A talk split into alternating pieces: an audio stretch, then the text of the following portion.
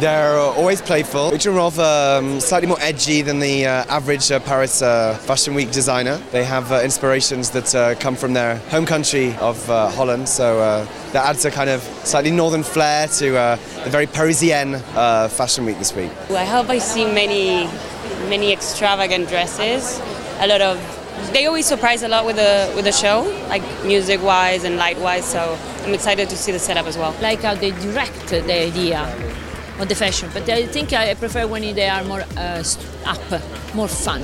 Le voci che state ascoltando sono quelle di Thomas Adamson, Sofia Sanchez, Anna Del Russo. Li ritroviamo questi nomi con facilità nelle riviste di moda. Se siete degli appassionati del settore è probabile che li abbiate già sentiti nominare. Ed è proprio vero che durante una sfilata certe opinioni contino quasi più della collezione stessa. I protagonisti della storia che vi stiamo per raccontare ne sanno qualcosa. I commenti che abbiamo appena sentito, infatti, sono proprio rivolti a una loro sfilata che si è svolta nel 2012. E allora aprite gli armadi, tirate fuori il vostro outfit migliore perché oggi, Destini Incrociati, apre i battenti al luccicante mondo del fashion.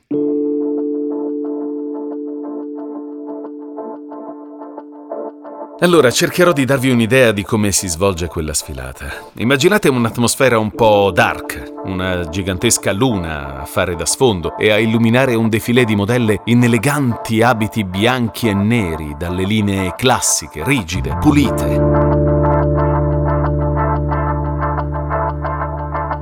Sono elementi che, ve lo diciamo fin da subito, eh, sono non tipici per due stilisti che di solito in passerella ci danno dentro con i colori o quantomeno con forme stravaganti e volumi esagerati.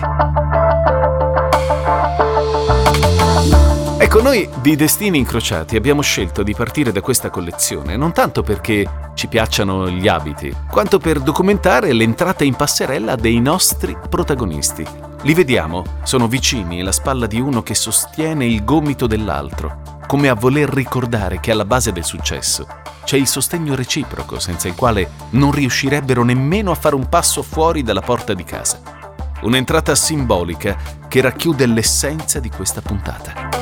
Due personaggi partner sul piano lavorativo, ma anche i migliori amici di tutta una vita. Mi viene da dire che sia un autentico dono di Dio quello di avere trovato qualcuno con cui poter condividere tutto.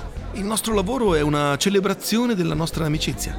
Siamo più di semplici partner lavorativi. Il nostro è una sorta di matrimonio creativo.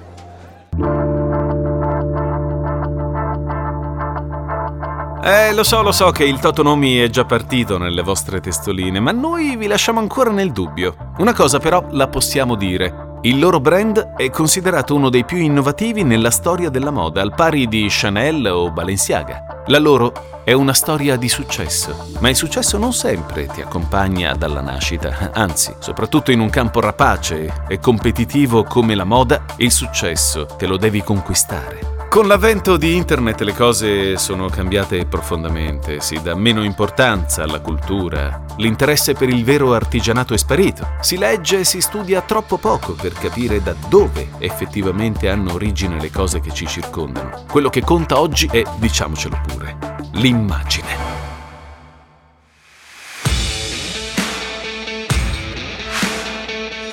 Basta guardare Instagram. Provate a pensare quanti personaggi oggi sono riconosciuti come icone del fashion grazie all'aiuto di questa piattaforma. Sarebbero rimaste all'oscuro se fossero vissute in un'epoca in cui al solo pronunciare la parola social media la gente le avrebbe guardate come marziani. Aggiungiamo anche che al posto di nascere in una bella città, in una grande metropoli, magari ehm, i nostri personaggi sono cresciuti in un paesino sperduto nel nord Europa, in Olanda, per esempio. Zero industrie, solo campi di patate, dove le poche riviste di moda costano un occhio della testa e gli abitanti... Beh, gli abitanti avrebbero anche fatto a meno di quei 15 minuti che le tv nazionali dedicano due volte all'anno alle sfilate di moda, perché tanto niente può battere la stilosità di un bel paio di zoccoli di legno comprati la domenica al mercato. Ecco, in breve abbiamo riassunto i primi 23 anni di vita dei nostri protagonisti. La cosa buffa è che se viene posta loro la domanda ma come avete fatto? Loro rispondono boh, non lo sappiamo. Abbiamo accettato noi la sfida di raccontarvi la loro storia qui, oggi. Sono Giacomo Zito, benvenuti a Destini Incrociati, gli incontri che cambiano la vita.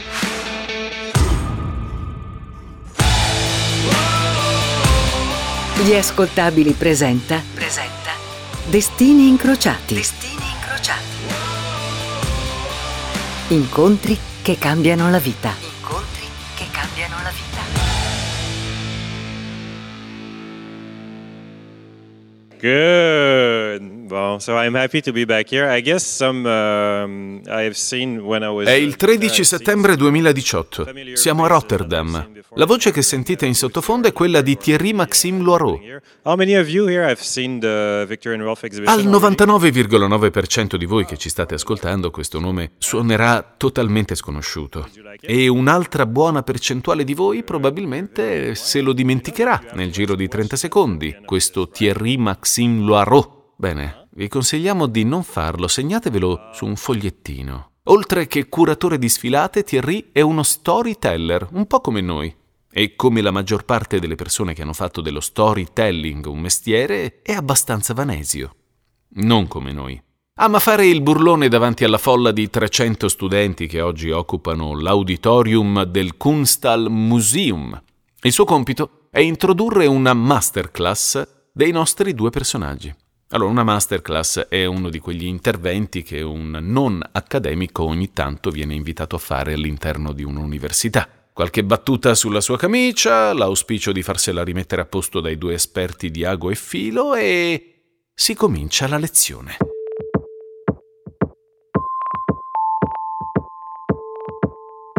Alle spalle di quell'uomo viene proiettato il video di una sfilata che si è tenuta a luglio in un teatro parigino. Si intitola Immaculate Collection, la collezione autunno-inverno 2018 detta anche la collezione dei ricordi. Wow! Sono 25 pezzi iconici presi dalle collezioni passate, rinnovati in look total white e reinventati con cristalli Swarovski. Da dove è venuta questa ispirazione ai nostri due personaggi di oggi? È venuta da una mostra. Non a caso, una mostra tenutasi proprio al Kunsthal Museum, dove ci troviamo in questo momento in onore dei 25 anni della loro carriera. 25 anni, eh? Dalla nascita di una rivoluzione nel mondo dell'haute couture. Per intenderci si tratta dell'alta moda. Pensiamo che anche per i meno esperti in materia non ci sia bisogno di soffermarsi a spiegare le differenze tra un abito da passerella e uno da vetrina di negozio. Tuttavia, se vi dicessimo che l'haute couture non è sempre stata così concettuale, artistica, bizzarra come la vediamo oggi, e che la maggior parte di certe stravaganze non sono che la conseguenza di una ribellione scaturita proprio da questi due personaggi, eh? Vi ho dato un motivo di più per stare all'ascolto di questa puntata. Se fossimo anche noi tra quegli studenti, magari seduti nelle ultime file, o soffrissimo di miopia, la prima impressione nel vedere entrare queste due simpatiche figure sarebbe quella di scambiarli per gemelli. Allora, sono nati lo stesso anno, hanno la stessa corporatura, lo stesso colore e taglio di capelli, corto e brizzolato, la stessa forma del viso. La sola differenza è che uno porta i baffi e l'altro si è fatto crescere un sottile strato di barba incolta. Hanno lo stesso timbro di voce e gli stessi modi raffinati di gesticolare. Mm, due entità così affini da sembrare una sola. Già tanto se per la prima volta non indossano lo stesso modello di occhiali o non abbiano i vestiti in pandan.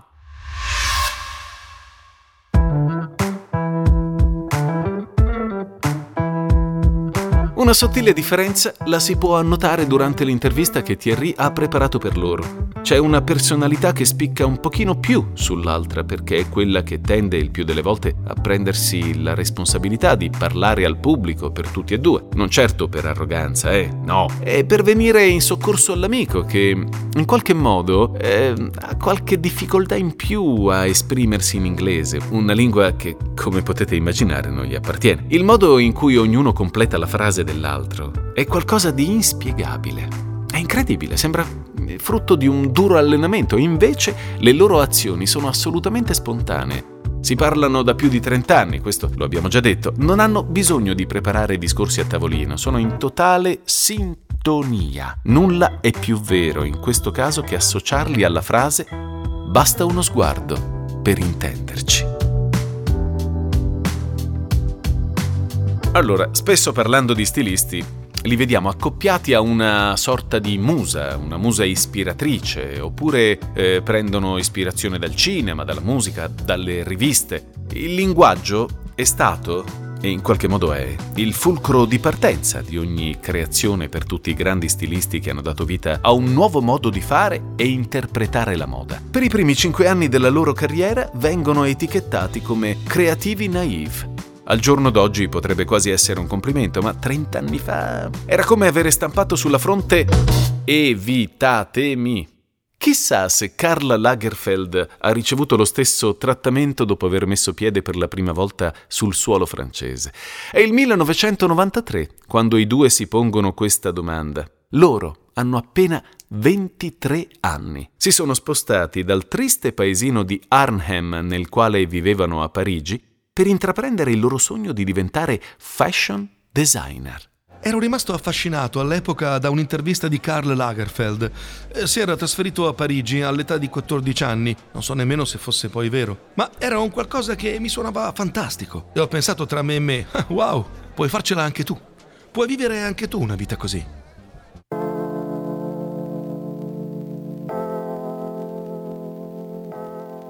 Galeotta fu l'intervista. Ci viene quindi da pensare, ricordando le parole dello stilista di Chanel scomparso il 19 febbraio 2019. Parole che hanno spinto i due giovani, e tranquilli, eh, adesso vi diciamo chi sono, ad abbandonare la bohème da disoccupati che comprende alzarsi alle due di pomeriggio, mangiare formaggio, sopportare le male lingue del vicinato perché non garbava molto l'idea che due maschi si fossero potuti diplomare all'Accademia d'Arte e fossero andati a convivere insieme. A differenza dell'Olanda, la nazione in cui all'inizio degli anni 90 trovare un lavoro creativo era impossibile, in Francia la moda viene presa molto seriamente. Altro che hobby per ragazzine. Beh, ehm, spero che nessuno di voi abbia pensato qualcosa di simile, vero? Quello del fashion designer è un lavoro vero e proprio. Bisogna sapersi muovere all'interno del sistema. Non si tratta di avere solo idee chiare, talento o buona preparazione, ma anche la capacità di saper gestire un vero e proprio business, di fare pubbliche relazioni. E questo all'Accademia d'arte di Arnhem non te lo insegnano. La scuola non ci ha mai spiegato come gestire una propria compagnia, eh, come si delega qualcuno. L'educazione è stata puramente artistica. Abbiamo dovuto arrangiarci da soli. I due sono ancora in una fase troppo acerba per capire i meccanismi che si celano dietro una sfilata. Per loro la moda non è altro che autentica bellezza da ammirare, qualcosa per cui vale la pena lasciarsi trasportare. Un concetto che per molti viene definito visionario. I nostri intanto tendono a isolarsi, detestano stare al passo con i ritmi imposti e non hanno alcuna intenzione di seguire i trend. Eppure qualcosa bolle in pentola.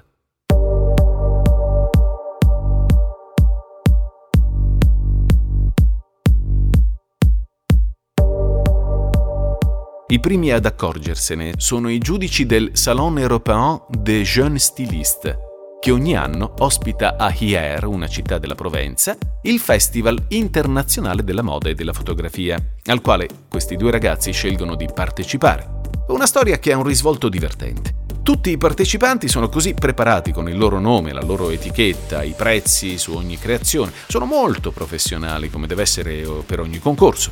E poi ci sono loro, che sono l'esatto opposto, o almeno non hanno nulla di queste cose che abbiamo appena elencato. Allora, cosa è accaduto in seguito? In parte loro ce lo hanno ricordato proprio durante la famosa masterclass. Dalle loro risposte abbiamo tratto ispirazione e ci siamo immaginati un sindaco in giacca e cravatta, baffi scuri, chili di brillantina in testa, salire sul palco, aprire la busta e con un marcato accento francese pronunciare i vincitori sono... Aspetta, come si pronunciano i loro cognomi? Vabbè, i vincitori sono Victor e Rolf. Victor e Rolf. Rolf. Abbiamo iniziato a lavorare alla collezione per questo prestigioso contest nel nostro piccolo appartamento di periferia. Ci sentivamo così piccoli e insignificanti. Questo ci ha spinto a lavorare su volumi enormi. Volevamo trasmettere tutto ciò che era in nostro possesso. Non avevamo aspettative, solo creare qualcosa di bello che lasciasse senza parole. Quando avevamo finito, nell'appartamento c'era solo lo spazio per questi dieci outfit abbandonati sul pavimento, una macchina da cucire e due materassi sui quali dormivamo. Era la prima volta che lavoravamo insieme e, e senza l'aiuto di nessuno. A fatica abbiamo lasciato l'appartamento quattro mesi dopo. Vincere il premio del Festival di Hier non ha dato solo il via alla nostra carriera, ma è stato anche un trionfo personale.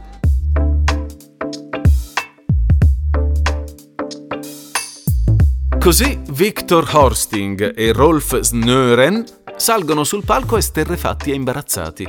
Un secondo e mezzo prima non se li filava nessuno questi due giovani dalla natura introversa, amanti delle solitary things, come loro amano chiamarle, cose da solitari, leggere, scarabocchiare, suonare. Ora, tutto a un tratto sono circondati da flash e applausi, mentre a stento sorreggono non uno, eh, ma ben tre pesanti premi a forma di palma gigante. Alla domanda che nome avete dato al vostro brand? Ecco che il timido sorriso dei due si tramuta in un'espressione di terrore. E chi ha avuto il tempo di pensare a un nome... Boh. Il silenzio improvvisamente cala. Victor e Rolf si guardano, guardano il sindaco, guardano la folla di persone ai piedi del palco, ma quanti siete? Hanno tutti un punto interrogativo sul capo, come voler dire: Dai, su, allora, sto nome, lo volete dire, sì o no? Tiratelo fuori. I due si guardano ancora, uno sguardo di intesa stavolta e non più di panico. Rolf si schiarisce la gola e con finta nonchalance dice: Victor e Rolf. Beh, più semplice di così. Del resto è lo stesso Rolf a chiarire la faccenda. Ci piaceva il suono e da allora lo abbiamo tenuto. Victor e Rolf, due uomini, due colleghi, due inseparabili amici, un solo brand. È probabile che abbiate sentito il loro profumo addosso a una vostra amica o collega di lavoro. Magari da oggi ci farete più caso, oppure voi stessi usate il loro profumo. Mmm, vanesi. Quanto ai vestiti, beh, una linea prêt-à-porter c'è ma dubitiamo che la gente la indossi per strada. Sono più le star, ad esempio Madonna, ad apprezzare questo stile. Se avete buon occhio, è possibile che qualcosa lo si intraveda sul red carpet o negli atelier da sposa. Ma solo l'haute couture fa davvero battere i loro cuori più di ogni altra cosa. È il solo posto dove possano effettivamente dare sfogo a tutta la loro arte.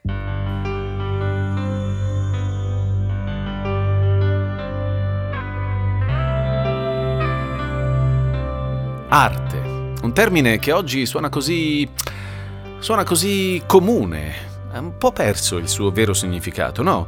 Perché tutti tendono a definire il proprio lavoro come arte. Ora vi spieghiamo perché questa parola non è stata scelta a caso, ma si sposa perfettamente al fianco di nomi come Victor e Rolf. Dopo la vittoria di Hier, a loro viene chiesto con chi avrebbero piacere di lavorare. E Yves Saint Laurent è uno dei primi nomi che compare sulla loro lista. Alla gente basta alzare la cornetta per fare ottenere loro un colloquio presso l'Atelier di Parigi, ma al loro arrivo è la manager dello stilista ad accoglierli. Osserva i loro lavori con una tale espressione di disgusto che all'arrivo di Saint Laurent caccia fuori i due giovani ancor prima che questi possano intravederlo per sbaglio. Beh, loro considerano comunque Yves Saint Laurent il loro eroe. Sono creazioni troppo ingombranti, troppo eccentriche, le donne non le indosseranno mai. Il fashion system non è affine al loro modo di concepire la moda, le loro sono più creazioni da contemplare, sono, sono quindi, ecco, sono le gallerie, i musei ad accogliere le loro idee a braccia aperte. Le loro ambizioni assumono una nuova forma, si rimpiccioliscono, per così dire. Volevamo avere le nostre sfilate, quindi abbiamo creato un'installazione di una bambola su una passerella. C'era anche l'installazione di una seconda bambola in un piccolo studio fotografico perché volevamo anche che i nostri vestiti venissero fotografati cosa mai successa. E poi c'era questa enorme finta boccetta di profumo, perché ogni stilista che si rispetti deve avere la propria fragranza e anche questo ancora non si era avverato. Nonostante siamo ancora in un periodo in cui la loro arte non verrà particolarmente presa in considerazione, questi sono anni molto importanti per la loro formazione. La sperimentazione è ciò che consente loro di inventare un proprio vocabolario.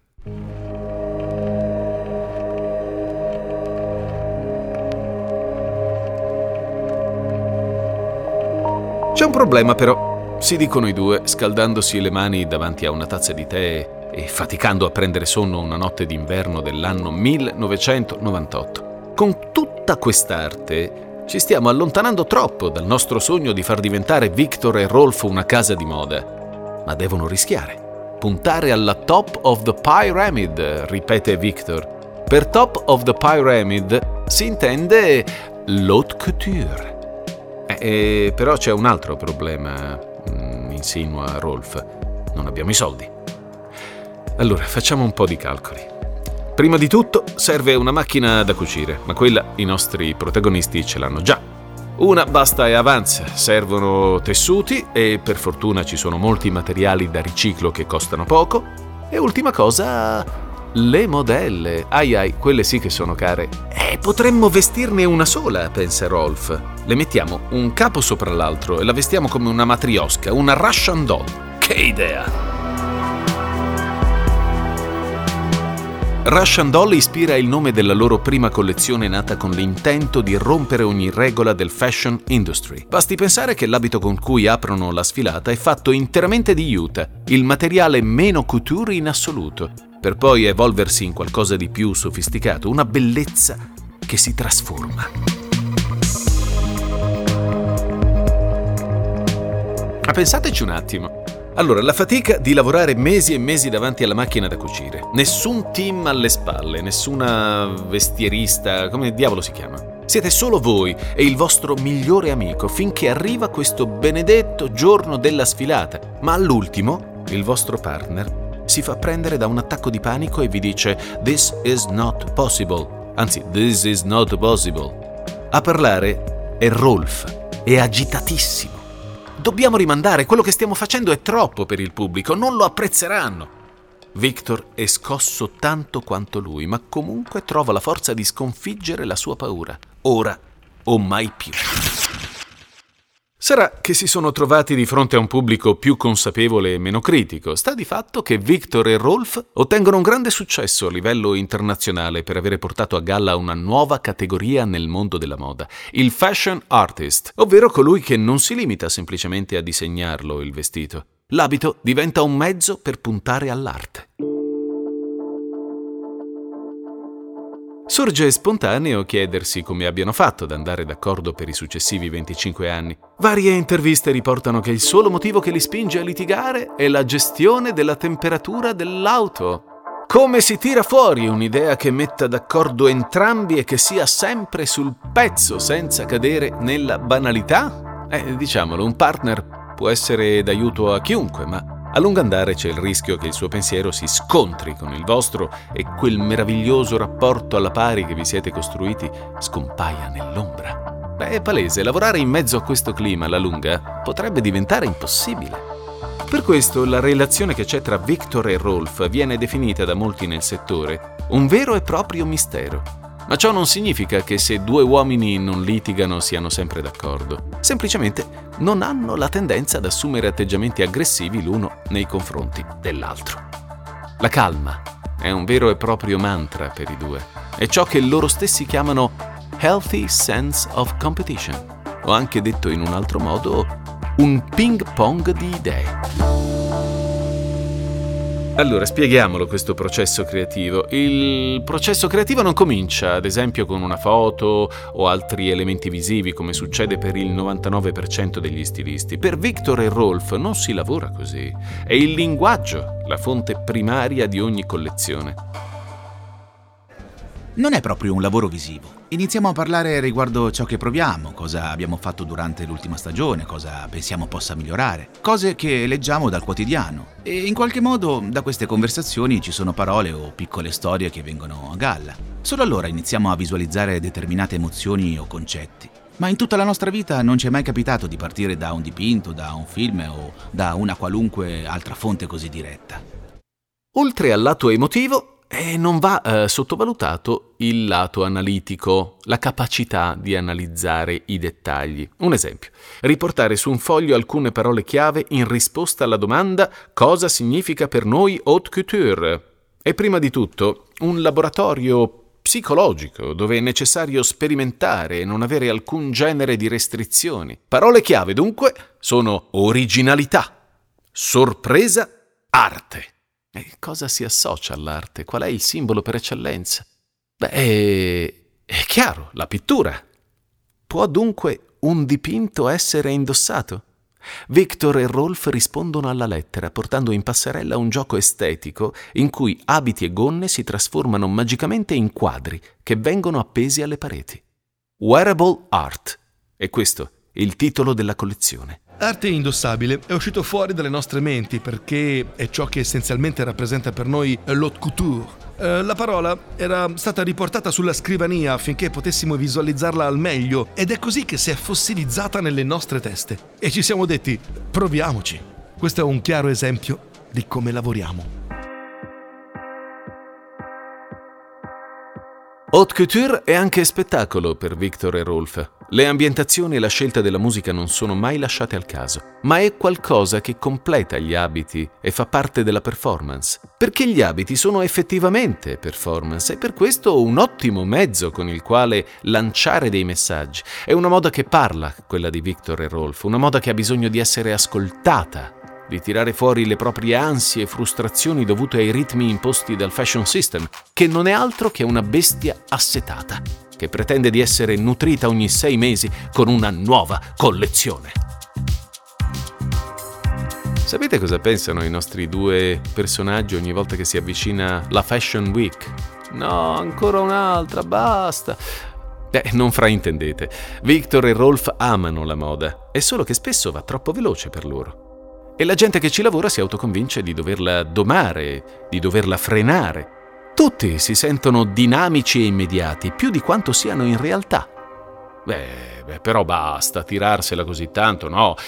E allora diamo il via libera alla parola no. La parola no scritta sui cappotti. Questa parola balza fuori dal petto con un effetto 3D affinché questa protesta sia enfatizzata al massimo, affinché sia l'abito stesso a urlare al mondo no ai vincoli, no agli stereotipi, ai trend, al sistema. Eh, Victor e Rolf sono combattivi sulla passerella, ma nella vita reale sono molto riservati. Sono due uomini che essenzialmente hanno cercato di fare qualcosa che nessun altro ha fatto prima d'ora e sono rimasti il più autentici possibili alla loro natura. Non si sono montati la testa. È così noioso vedere cose che abbiamo già visto da qualche parte. Io penso che le persone siano sempre in attesa di qualcosa di nuovo ed è questa la cosa più bella.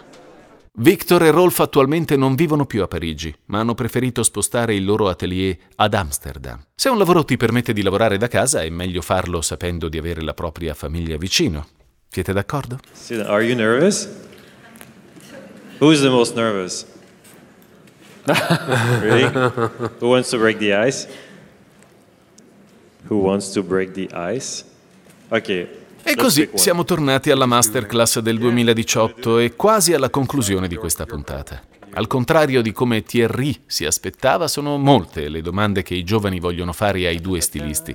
Come abbiamo già detto un paio di volte, loro stessi definiscono la loro relazione un enigma.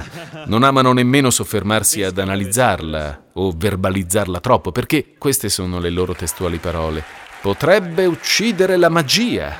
È un'affermazione che li porta spesso a scusarsi col pubblico perché sono consapevoli. La gente vorrebbe una risposta più esaustiva, vorrebbe ascoltare le loro storie, ma non bisogna sempre dire tutto, altrimenti che magia è? Sono Giacomo Zito. Avete appena ascoltato un'altra puntata di Destini Incrociati. Se vi è piaciuta, date una valutazione su iTunes o Spreaker.